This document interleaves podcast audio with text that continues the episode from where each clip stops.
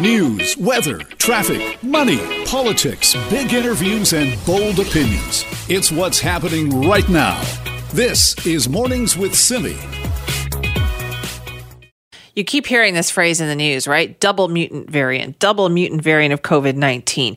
It is very feared to be behind a record surge in new cases in India and now we know it's been found in Canada. On Wednesday, BC confirmed 39 cases of the B1617 variant. Quebec reported it as the first known case of the variant in their province as well this week. And now, because of all those concerns and pressure, I think, from the public, Canadian government also has announced a 30 day ban on passenger flights from India and Pakistan that went into effect overnight. It is now in effect and will last for the next month or so. And if you're arriving via a non direct flight from India, you have to, wherever you stop, whether it's, you know, New Delhi to uh, Los Angeles or whatever, you have to get another COVID test in that other place where you stop before you can continue on to Canada. Let's talk more about this double mutant variant, though. What does that mean? Joining us is Jason Kindrachuk, the Assistant Professor, Canada Research Chair in the Department of Medical Microbiology and Infectious Diseases at the University of Manitoba. Jason, thanks for being with us. Hey, thanks for having me on. Okay, so what does it mean when we say a double mutant variation? Yeah, it's, you know, part of it has been, you know, what what does what does that actually signify, right? So when we think about these variants, um, what what we're starting to recognize that there's there's specific sequences or kind of specific flags um, that, uh, that that tell us whether or not they, they may be something of interest. There there may be you know a little bit of uh, of a spark there for for us to follow up. So when we're hearing stuff about you know double mutants and triple mutants what that tells us is that you know these particular variants have you know two or three you know different pieces that might tell us that they're a little bit more interesting or a little bit more concerning than uh, than other variants that are moving around because we we see mutations in this virus all the time.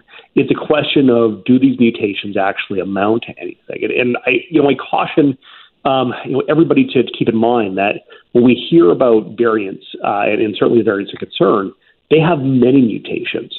Um, so, you know, when, when, we're talking about double or, or, triple, or we hear that coming out, it's about these very specific uh, kind of areas that, uh, that that seem to be of interest. Does that show us then once again is that you know viruses are so much smarter?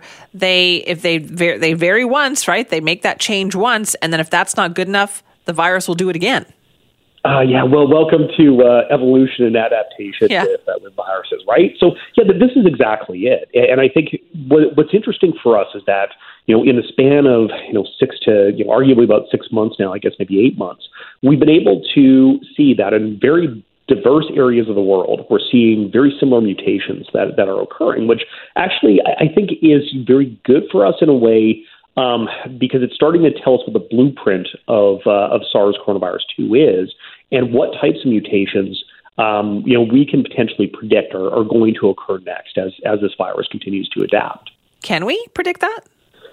I think we're getting closer. Uh, you know, the, the, the thing with you know certainly with the the uh, variant in India is that we even though we have this ability to say okay we, we think that it's it's of interest and there's these you know, mutations that that are showing up it doesn't mean that we can be 100%, uh, you know, uh, uh, you know, understanding of whether or not this results in a behavioral change in the virus. It tells us it might be different, but until we actually, you know, get the epidemiology data and certainly get some some characterization in the lab, we don't know for sure. And, and that's the the puzzle with all this is sometimes you can have mutations that look like they're going to be meaningful, but there are other mutations that may, you know, kind of, uh, I don't want to say contraindicate, but certainly may lessen uh, right. uh, the impact of those. So it's it's it's always a learning game. So, what is the danger then, Jason, of allowing these variants to run around unchecked? Yeah, certainly with B117, I think we we saw what happened in the UK very quickly, right? And certainly here in Canada, um, you know, we we had a variant that uh, that has an enhanced transmissibility. The the increased disease severity is certainly has been, uh, I think, a, a, little bit questioned. But if you think about just the fact of how easily that that variant has been able to transmit and how quickly it's taken over uh, the the areas where we already had circulation, um, that's that's the danger. Is that once these things get in, it's it's tough to get them under control if they actually do have some of these enhanced behaviors. So I think you're seeing a lot of precaution right now in people saying, listen, we already have problems with, with transmission that we need to get under control. So we until we understand what's going on, we need to be precautious. That sounds like we're just rolling the dice, though, right? Like with everything that we try, whether it's, you know, vaccines, even the herd immunity issue, we're just rolling the dice that this virus isn't going to get even smarter. Well, it's you know, listen, flu does this to us all the time, right? So it, it certainly it's a concern for us. I think the, the the light at the end of the tunnel is when you look at the vaccines and you look at certainly how well the vaccines have fared against B117 and P1 and B1351, at least from from the auspice of what we understand about neutralizing antibodies and how they behave, um, and certainly in the lab. I think we have quite a bit of confidence that even with new variants, that we still will get good coverage on the vaccines. And, and then, of course, you have the adaptability of the mRNA vaccine. So it's, it, it's always a race against pathogens, but I, I think we're actually, uh, you know, we have a leg up uh, that, that we certainly did not have even a decade ago. Right. Do you get a sense, though, you mentioned the flu there, that COVID is kind of turning into how we treat the flu? Is this something we're going to be dealing with for years to come? Well, I think it's. I, I like to be an optimist when I can. Um, I look at the vaccine rollout, particularly in, in low middle income areas of the world and, and resource limited settings. That to me, when you're looking at you know two to three years down the road of potentially seeing those areas getting to the same vaccine coverage as as us or uh, or, or our partners uh, in Europe and North and North America, that to me is where you look at that and say, okay, that's a long time. So the likelihood that this may become something that's endemic and that is, you know, is basically with us for a longer period of time is probably becoming more of a reality. Right. So what you're saying is, Jason, that is that this the virus mutates all the time. It's just that sometimes those turn out to be a deadlier version, sometimes not. Yeah, if, listen, biology is random at the best of times, right? And that's the frustrating part is we can't necessarily predict what is going to happen next? There's, you know, there was this kind of belief, um, you know, I think being put out last year that well, as the virus moves through and, and mutates, um, it may, you know, it may start to actually pick up mutations that make it less virulent or less deadly. Well, listen, that doesn't always hold up. So I think for us, we're, you know, our, our best chance of success is trying to drive transmission down because that way we at least, you know, can decrease the number of mutations that will occur. So, what do you see as what's happening right now? Are we on that right path? I, think in certain areas of the world, we're certainly going there, right? So, I, you know, when you look at success stories, when you look at Israel, they're at I think point, I think they're 0.2 percent for their positivity rate. Um, certainly, the UK has been able to get B117 under control. Uh, there are other regions that are, that have been able to use kind of a you know a, a dual strategy between non-pharmaceutical interventions and vaccination to get things uh, turned around fairly quickly. So I think we're getting there. Um, it, it, it takes time though, and that's the problem is that we're we're battling not only against the transmission we already have, but the potential transmission from new variants if we see new things emerge. All right, Jason, thank you so much for your time this morning.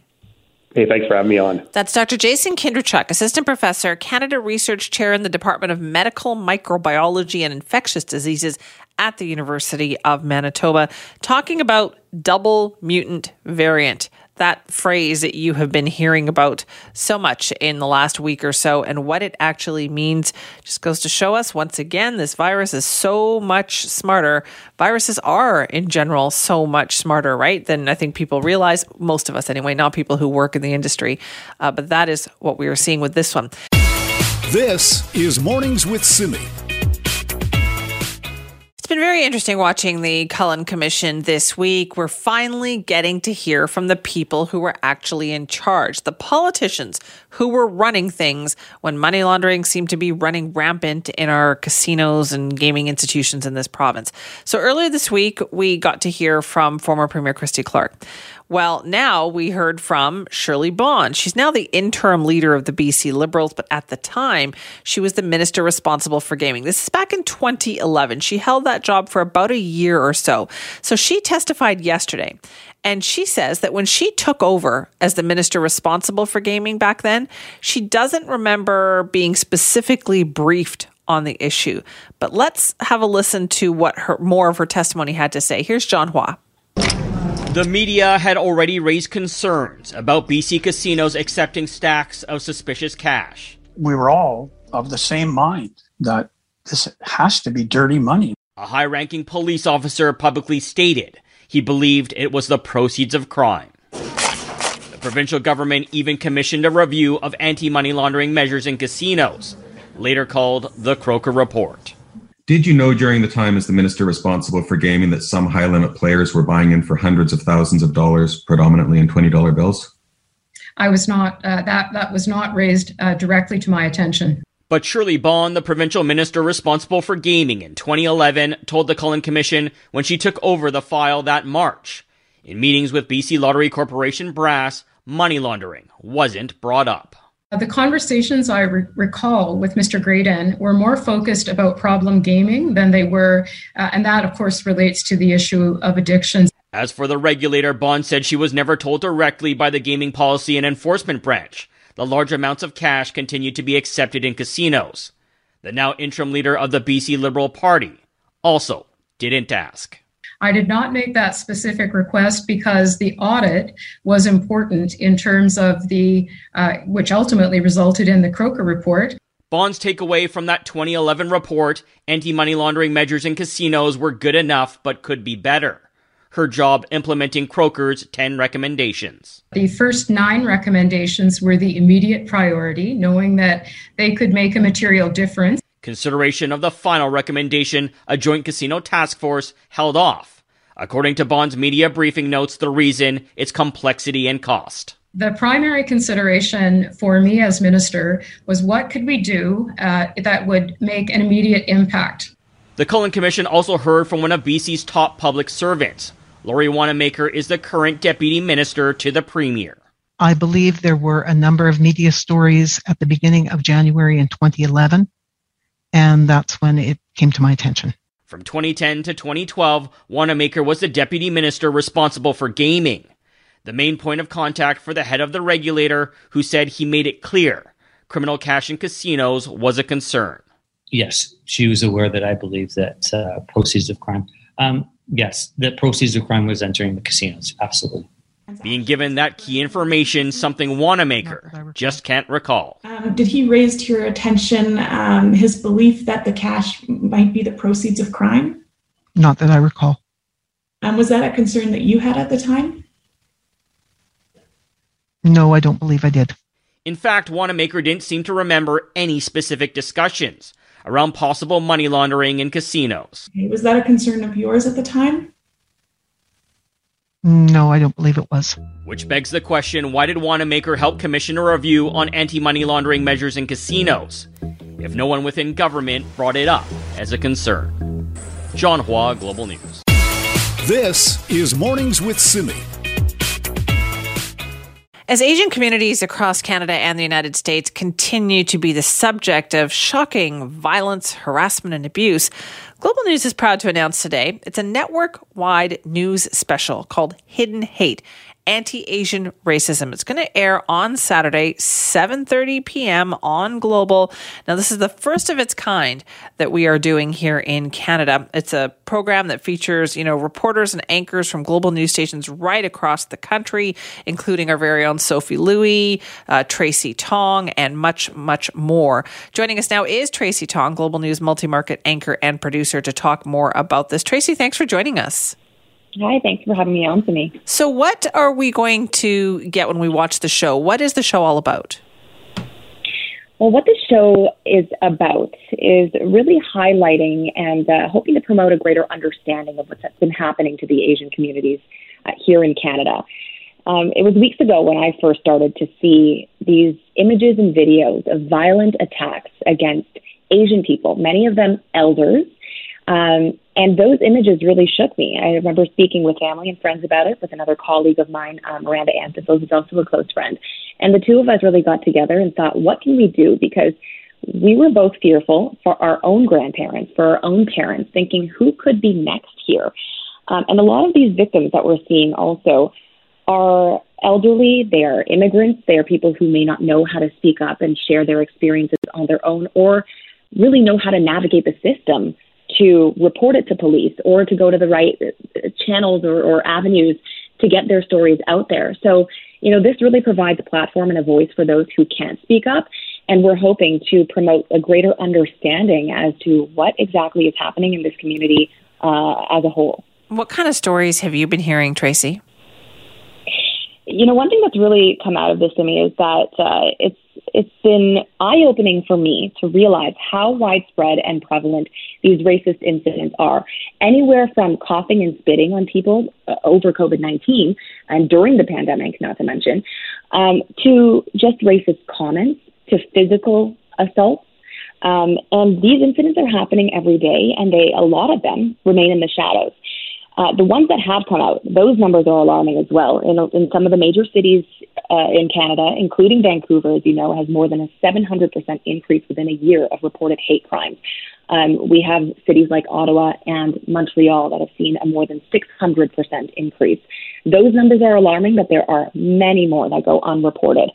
And so, you know, we've we've learned a lot in terms of the things that people have kept to themselves, and now this new wave of being a chorus of, of raising the, their voices together to show everyone else that these things are happening and that they need to be spoken about for there to be any real change. Uh, do you think that what's happening is, and, and you kind of touched on this earlier, is a lot of people mm-hmm. are experiencing this, but they're also not coming forward. Do you hope that this will help people to talk more about their experiences? Yeah, that is the goal, and I think it happens on both sides. You know, on the one side, these people who are targets of of these acts have been hesitant to come forward because they think, "Hey, what's the point?" You know, th- this is this goes down a whole path of what even makes and reaches the threshold for a hate crime in the legal system, and that's not set up uh, in in favor of the reporting system either. But on the other side, that is what makes this largely an invisible issue because people keep these incidents to themselves. They don't think that there's a real point in coming forward. And um, a lot of the police services across the country as well only keep data on hate crimes and not regular crimes that may be racially motivated.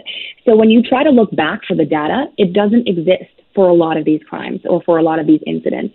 And so that's made it largely invisible. And we have a society here in Canada um, which is very accepting and very diverse, and we're lucky to live here.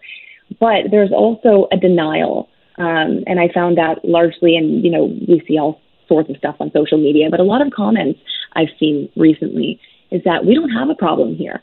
Um, and I hope that this special really is eye opening for a lot of people and makes them realize there is an issue and one that can be changed if we all work together. Well, I look forward to watching the show. Tracy, thanks so much for being with us. Thanks so much. This is Mornings with Simi. So, Canada is banning passenger flights, direct passenger flights from India and Pakistan for 30 days over these concerns about rising COVID 19 cases and that new double mutant variation of the virus. That, according to the federal government, we heard that yesterday. Now, in the last two weeks, more than 100 international flights have landed in Canada, and those flights have carried at least one positive COVID 19 case on board. That also is according to the federal government. And at least 32 of those flights were from India. So, what does this mean now for the people who have been traveling back and forth? And what about the people who are there thinking they were going to be able to come back soon? Joining us now is Samit Baines, Operations Manager at Baines Travel. Samit, thanks for being with us this morning. No problem, Samit. Thank, uh, thanks for having me. So, have you been getting calls about this? Are there people right now in India and Pakistan who were expecting to be able to come back home? Uh, yeah, for sure. I mean, we started to get calls uh, yesterday evening. Uh, you know, right after this was announced, and uh, we are expecting, um, you know, quite a few, uh, quite a few more today. But on the positive side, uh, because the rules have been so strict up to this point, we probably have less than 250 or you know 250 to 300 passengers who are who are there who are Canadian citizens. So the numbers are not um, huge, which is a good thing. Right. I guess I mean a lot of people do wonder then though what what were people doing traveling to begin with? What were some of the reasons for people to book these trips? I think the, the two main reasons people were going were usually property issues that had to be dealt with, and then um, deaths in the family. Those are pretty much the two reasons, you know, to see family members who were probably going to pass away or have since passed away, and those were the reasons that people were traveling. It's the numbers were very tiny, of course, when they added the uh, the quarantine, the hotel quarantine. You know, they dropped uh, dramatically from a very low point from where they already were. So there's not too many people who are um, who are in India right now who are trying to get home, but there are some for sure. And how we're going to get them back, uh, we are not quite sure of yet. Okay, so are they just going to have to wait? Do you think this 30 day period out? That potentially, that's uh, probably what's going to happen. Um, there are options through the states, uh, through San Francisco. Whether those flights will continue, uh, we don't know. Um, you know, those flights could also be canceled. And of course, if they do, you know, travel through the states, they have to, you know, uh, leave the leave the airport, get tested, get back on a flight. So all those things, you know, create costs and, and headache, and you know, there's a lot of risk involved in traveling. There's a lot of risk of being in India right now. So it's a struggle for everyone, but more than likely, um, the people who are there now will have to wait it out. I think um, the big concern is will these restrictions be removed after 30 days? Will flights be allowed to operate? Because as we know, with um, you know the U.S. border and the hotel restrictions, uh, now once they come in, uh, they sometimes you know kind of just keep getting extended uh, month after month. Right. Now, Samit, I know that normally in normal times there'd be a lot of travel back and forth, lots of family going back and forth, visiting, all of that uh, to India. Is there an awareness, though, right now of the concern of the way COVID 19 is, is spreading in that country? Oh yeah, no, people have family there. I mean, it's it's a scary time in India. I mean, you know, I guess we all thought that you know come this spring that things were potentially going to be better and you know we you know things would start to open up. And unfortunately we seem to be in in the worst part of this pandemic. So you know here in BC you know we're we're announcing future lockdowns today. And in India you know things are are not very good at all. So you know people who did travel there they were traveling there because they really didn't have a choice. And they they knew the risk um, that they were taking when they were traveling. So now they just have to wait it out more than likely and see if we can get them home uh, sooner rather than later. I guess you have to give a lot of advice too, don't you? So for people like advising them about the quarantine rules and making sure all of that followed, do you find that that falls on on you and your business as well? Yeah, for sure. I mean, you know, that's that's one of the things we try to do. We try to advise people, you know, what they need to do. You know, have their papers in order in order that um, they are able to travel if they are planning to travel. But to be perfectly honest, um, there's not a lot of people going right now um, anywhere. So I mean that's uh, that's what the government wants, and that's I think what we need to do as a country in order to you know make sure that everyone stays healthy. But uh, yeah, we just have to keep waiting it out, and hopefully things get better in the next you know few weeks or a few months. Right. Some of the federal government's numbers, though, like they point out, 32 flights from India in the last two weeks across Canada. That seems like a big number, but can you put that into perspective for us? Like how many flights were arriving from India on a weekly basis before all this happened? Well, before all this happened, yes, there was daily flights every day. You know, multiple flights uh, into Vancouver and Toronto, but you know that's where most of the traffic is now. But previous to COVID, I mean, you could travel through China, through Europe. I mean, there was you know hundreds of there was there were thousands of people around every day from from yeah. It's a trickle. We're we're probably down over ninety nine percent of traffic. Um, so there's there's very few people going, and uh, the ones that are usually have a pretty specific reason to travel. All right. Well, Samit, listen, best of luck in what Thank you have you to so do much. here. Yeah. Thanks for joining yeah. us. Okay. Thanks. That's Samit Baines, operations manager at Baines Travel. They do have clients over in India who started to phone yesterday hearing about uh, this ban now for 30 days. And he said they're likely just going to have to wait it out and see what happens. Question now being what happens after the 30 days? Uh, there is a way for them to come home via a non direct flight but it does require another COVID 19 test wherever you stop. Like if you have a layover for a couple of hours, say in Los Angeles or, you know, somewhere else, it requires a COVID 19 test it, during that layover, no matter how short or how long it is, to come back to Canada. So that loophole has also been closed, and we'll see what the impact of that is. This is Mornings with Simi.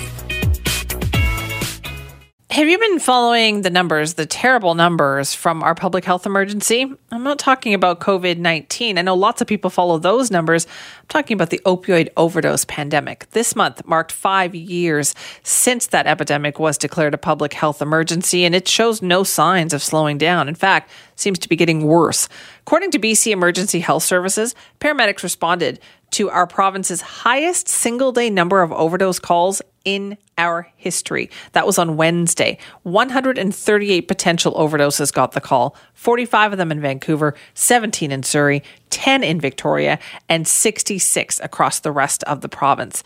So let's talk about this. Why isn't this getting better? Well, Leslie McBain has been deep in this for a few years now. Leslie is the co founder of Moms Stop the Harm. She lost her son to opioid addiction as well. Leslie, thanks for being with us this morning. Good morning. Thanks for asking me. What do you what do you think? What do you feel when you hear about these latest numbers from Wednesday? I, I have so much frustration. Uh, this is uh, obviously as you say, not not getting better. It is getting worse, and the answers are in front of us.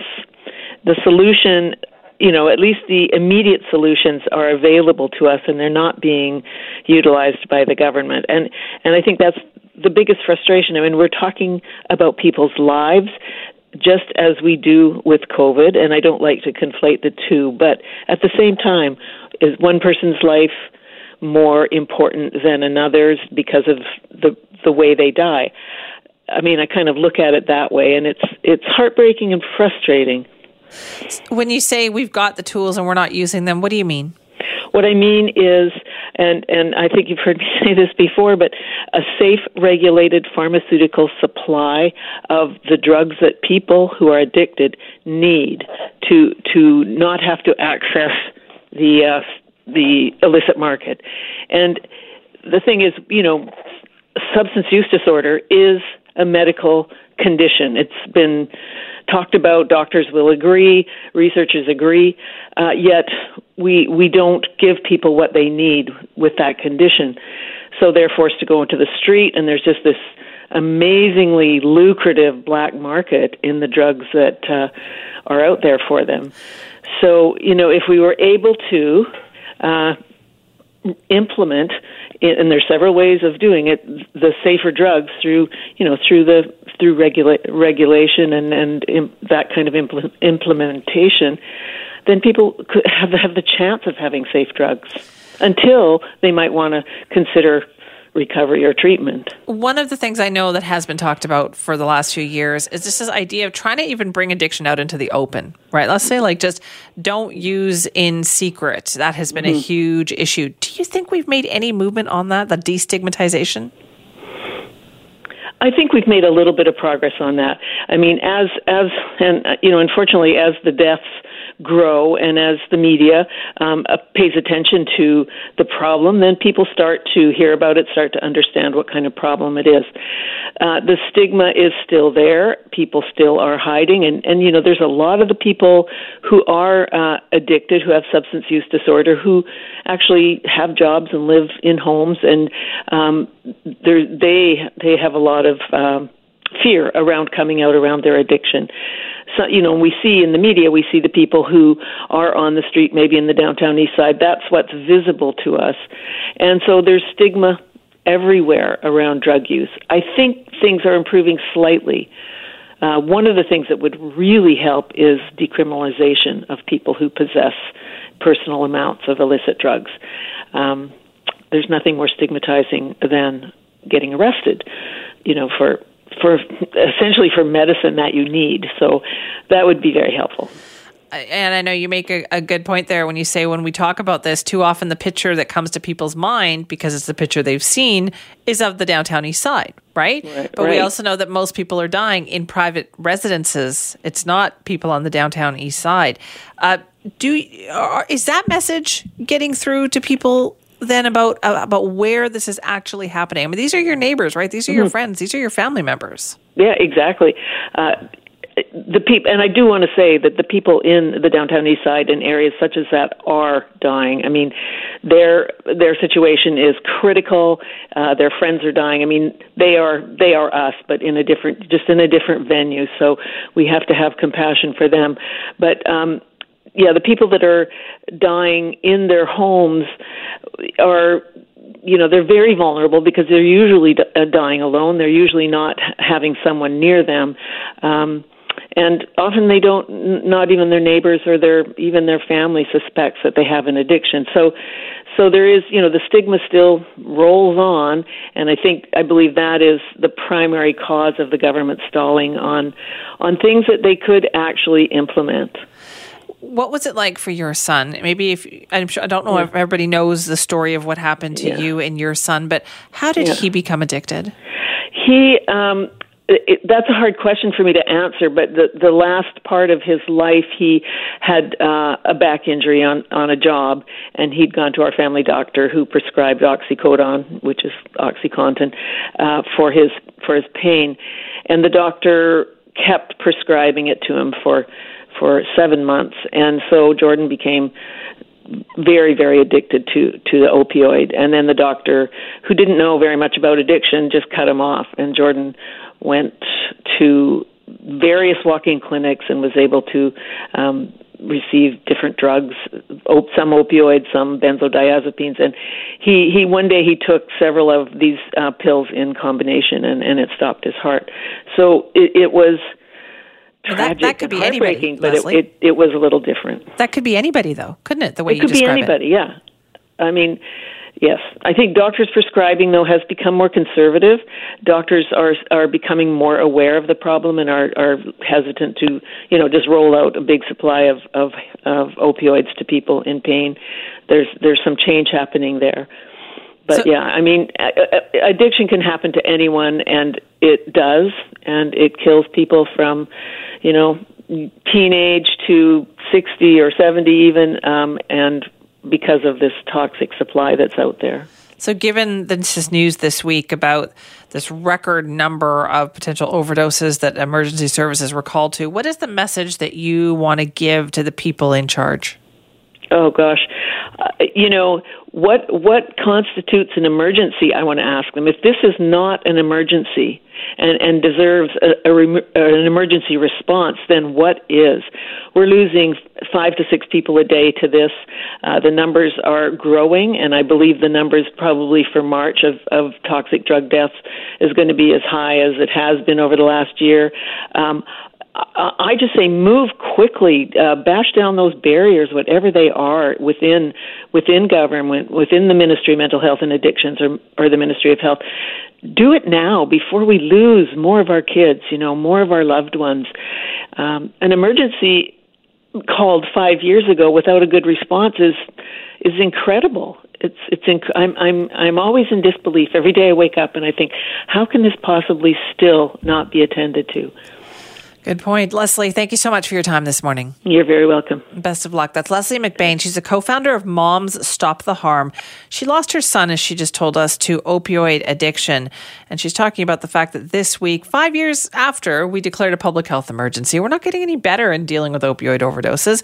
Wednesday was an awful record setting day. Across the province, 138 calls for potential overdoses. That is by far the highest number we have ever had. This is Mornings with Simi. Well, the commercials finally got to me. I kept seeing them over and over and over again. The ads for Imagine Van Gogh, the immersive exhibit that is on now at the Vancouver Convention Center. So I looked it up and I thought, wow, this looks amazing, right? It's traveled all over the world. It originated in Paris. It's also so popular that they've recently announced that they're extending the exhibition stay in Vancouver for the summer, meaning if you want to go check this out, get those tickets now because it's here until August. But let's find out more about this exhibit. I'm so curious about how it came about. These giant screens of Van Gogh that put you kind of right in the middle of the artwork. Joining us now is Annabelle Mauger, co creator of the exhibit. Thank you very much for being here. Thanks to you, and good morning. How did this exhibit come about? Where did the idea come from? The idea come from Cathédrale d'Images. It was the place where I created this exhibition um, almost 15 years ago because it's a, a, very old exhibition, but which has been every every year and every time she's going somewhere um, rehabilitated, recreated. But it comes from this place, which is in Provence, where was Van Gogh the last two years of his life. And that was the most important point because I really wanted to show to everybody coming to this place, which was called Cathédrale d'Images, how Van Gogh was seeing the Provence the south of France. how did you select the particular pieces of artwork that you were going to display in this fashion? because the subject was to show how Van Gogh uh, was painting South of France, the subject was the last two years of his life. And we choose all the, the important paintings of those last two years. So he went to Arles, he went to Saint Remy, he finished his life in the suburbs of Paris, in Auvers-sur-Oise, and we selected 1,000 um, pieces of his work of this period. How did you develop these huge screens? Because could you give us an idea of what this immersive exhibit means? What happens when somebody goes in? Yeah, it means huge. it means wow when you arrive in it because all the walls, the floor is um, is is full of uh, of images, of details of uh, Van Gogh's paintings. It's uh, original canvas that's expanded and, and fragmented and then projected into those unusual shapes of uh, to, to in phases the, the, the mesmering of uh, the uh, exaggeration and distortion that Van Gogh's work. And, and that was very important for me because when you're in front of those details, uh, you can see that sometimes you know uh, the brushstrokes seems to be kind of violent but if you take just a bit of distance with the paintings you will see that everything is curved and everything is soft and that's part of the magic of van gogh now, it has become extremely popular, Annabelle. Or, have you been surprised by that, the reception? Uh, no, I'm not that surprised because I know Van Gogh is uh, is just a so famous painter, and he's talking to everybody, you know, because Van Gogh was not was not painting um, prince or kings or queens. Uh, Van Gogh was painting peasants. He was painting you and I, and I'm sure that people um, understand or feel that in front of the paintings. And there is so many poesy in his paintings. Mm-hmm. You you you just looking at the Starry Night or looking at the first steps or even the the the, the, the sunflowers. You you you just can be touched. You you you're just happy or sad. it depends. I know. I, I, just looking at the commercial for it, I thought it looked exceptional. Uh, what were some of the um, the technological challenges in doing this? Because those screens must be huge. Yeah, the, the screens are um, 80 meters high. Uh, so it's it's a very large pieces because sometimes you can see a detail which is just 20 centimeters and who now can be eight meters high.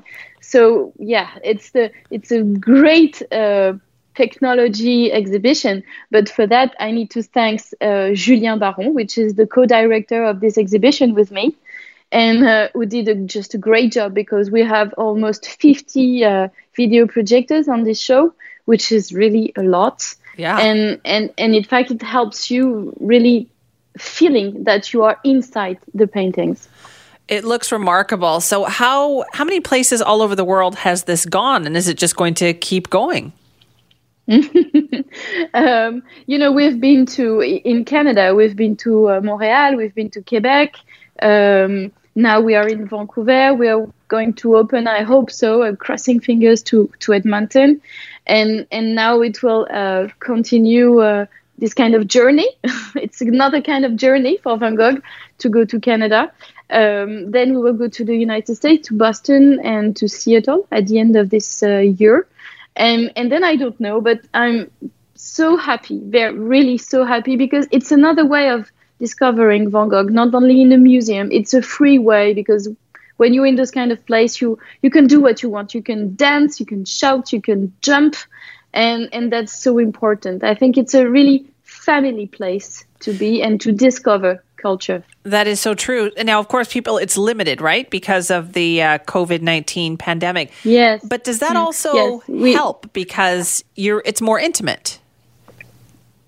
Yes. But I, th- I think it's a it's a really good way uh, to do it. You know, we are so happy and and be, because museums are closed in France, for example, and I'm not sure that in Canada everything every cultural place are open.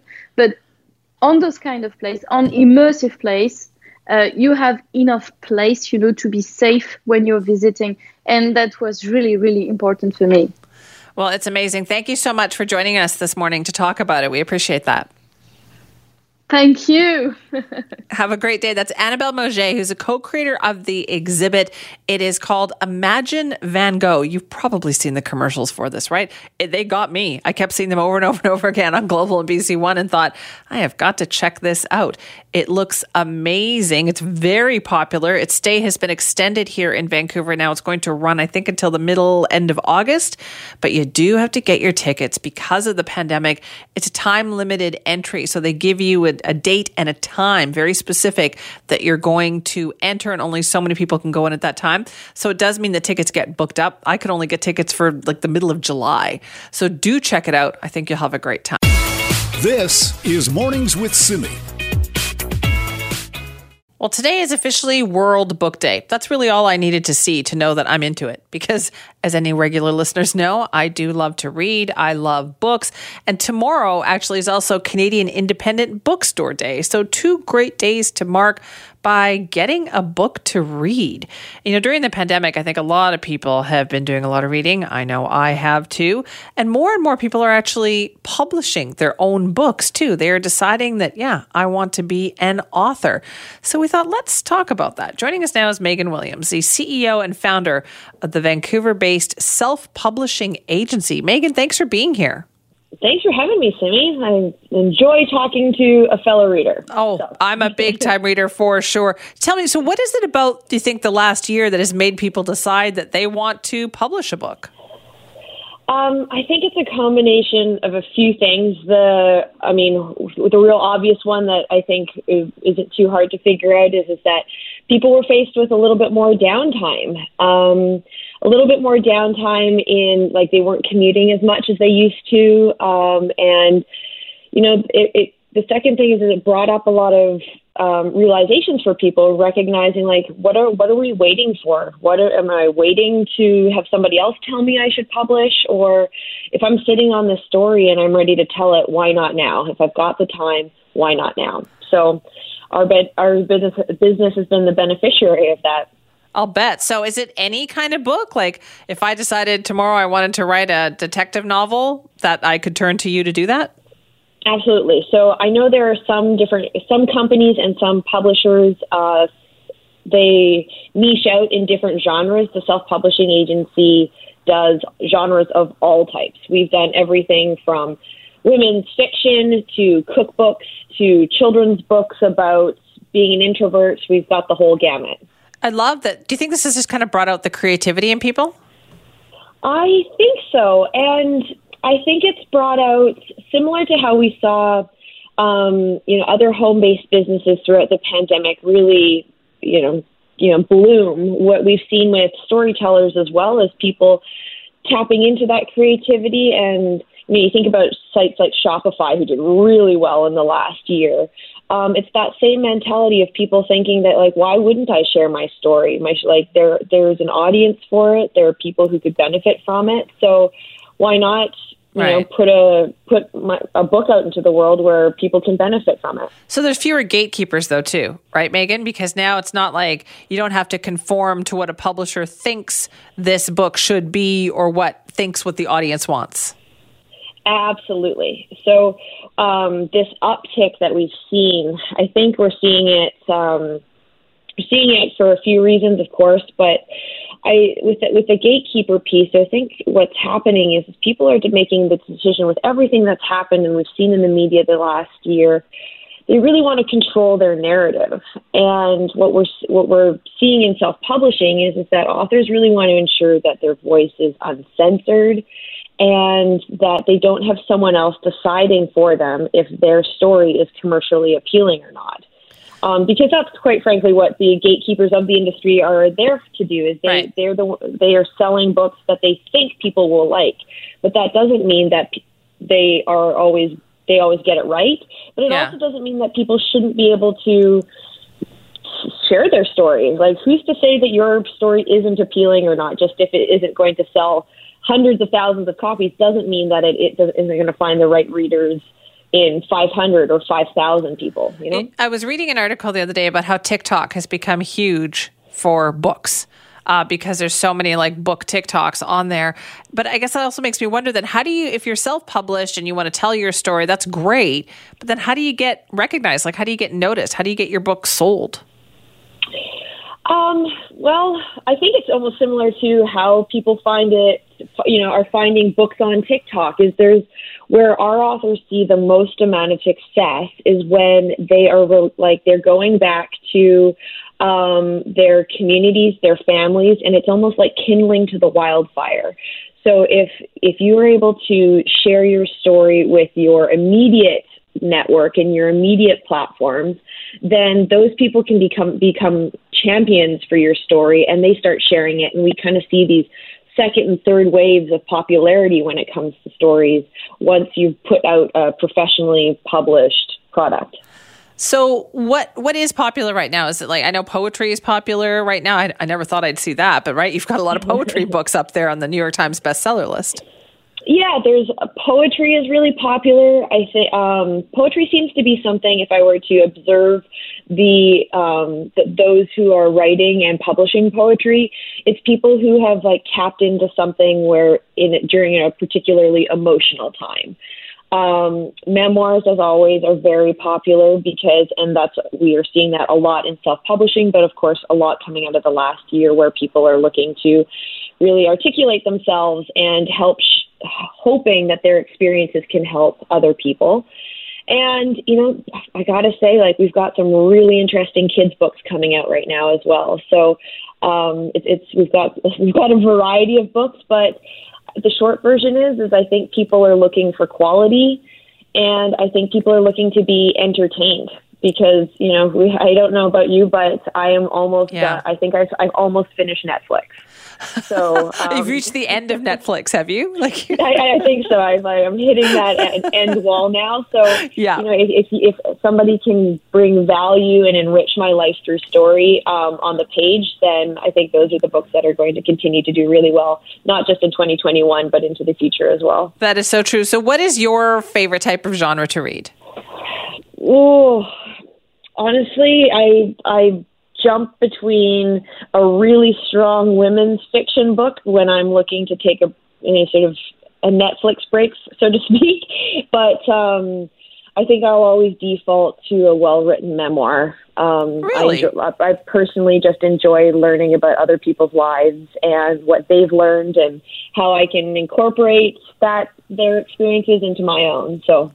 Wow. Okay. So you love a good memoir. See, I am a sucker for a thriller just oh. any kind of thriller whether it's like there's a lot of like kind of female oriented thrillers right that kind of i think started with gone girl and the girl on the train and all that kind of stuff love that category but i will pretty much read anything these days and i feel like you like a psychological thriller yes. not not Yes. something that's like bloody and murdery thrillery Oh, I'll read that too. I'll read, I'll read. I'll read all of it if it looks good. I, I sometimes I feel like there's too many books and not enough time, right, to to get into it.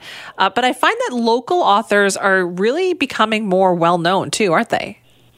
Yeah, and um, you know, there is local authors, similar to almost local businesses, is that I I think what we saw in 2020 was this, especially in BC, we saw this really supportive shift that happened in the marketplace across the board. If you think about how many different things we saw on social media about support your local businesses, you know, try and avoid those big box stores if you can support something in your community. That same mentality has translated over to um, books and publishing. So if there's an opportunity to support a local author versus, you know, somebody who might have, you know, been you know, more like somebody on the New York Times bestseller list. People are paying attention to local authors. We saw some really nice success stories come out of 2020 with like Lisa Faith wrote a memoir called Can't Breathe, and that won the Whistler Independent Book Award and the Canadian Book Club Award for Best Nonfiction Title. Um, Elke Babicki wrote this really interesting story called Inheritance and she um, was sharing the psychological ripple effects after her father's survival in a Nazi, Nazi concentration camp. And, um, you know, Bill Morrison wrote Lines in the Grass, and he garnered media attention across North America, especially during the election, um, as he, his book focused on the emo- emotional manipulation in marketing in the media. So lots of variety happening there, but also lots of really like quality story and content. I love it. Well, thank, thanks so much for joining us. Oh, thank you so much for having. And I hope you have. Um, I hope your next really good read comes from a BC based or independent author. I will look for it. Thank you so much. All right. Thanks, Simi. Have a great day. You too. That's Megan Williams, CEO and founder of the Vancouver based company, The Self Publishing Agency, helping local authors just, just tell their story as they want it to be told. Today is World Book Day. Tomorrow is Canadian Independent Bookstore Day. I got to tell you, I have been on a tear reading lately. The last three books that I've read, all of they were excellent and I can't recommend them enough. One was called We Begin at the End by Chris Whitaker. The next one was White Ivy by Susie Yang. Great book. And the last one I had to read, read it in five minutes. Love it. I read it every year. Ocean Prey by John Sandford. That's the Lucas Davenport detective series. Love that series.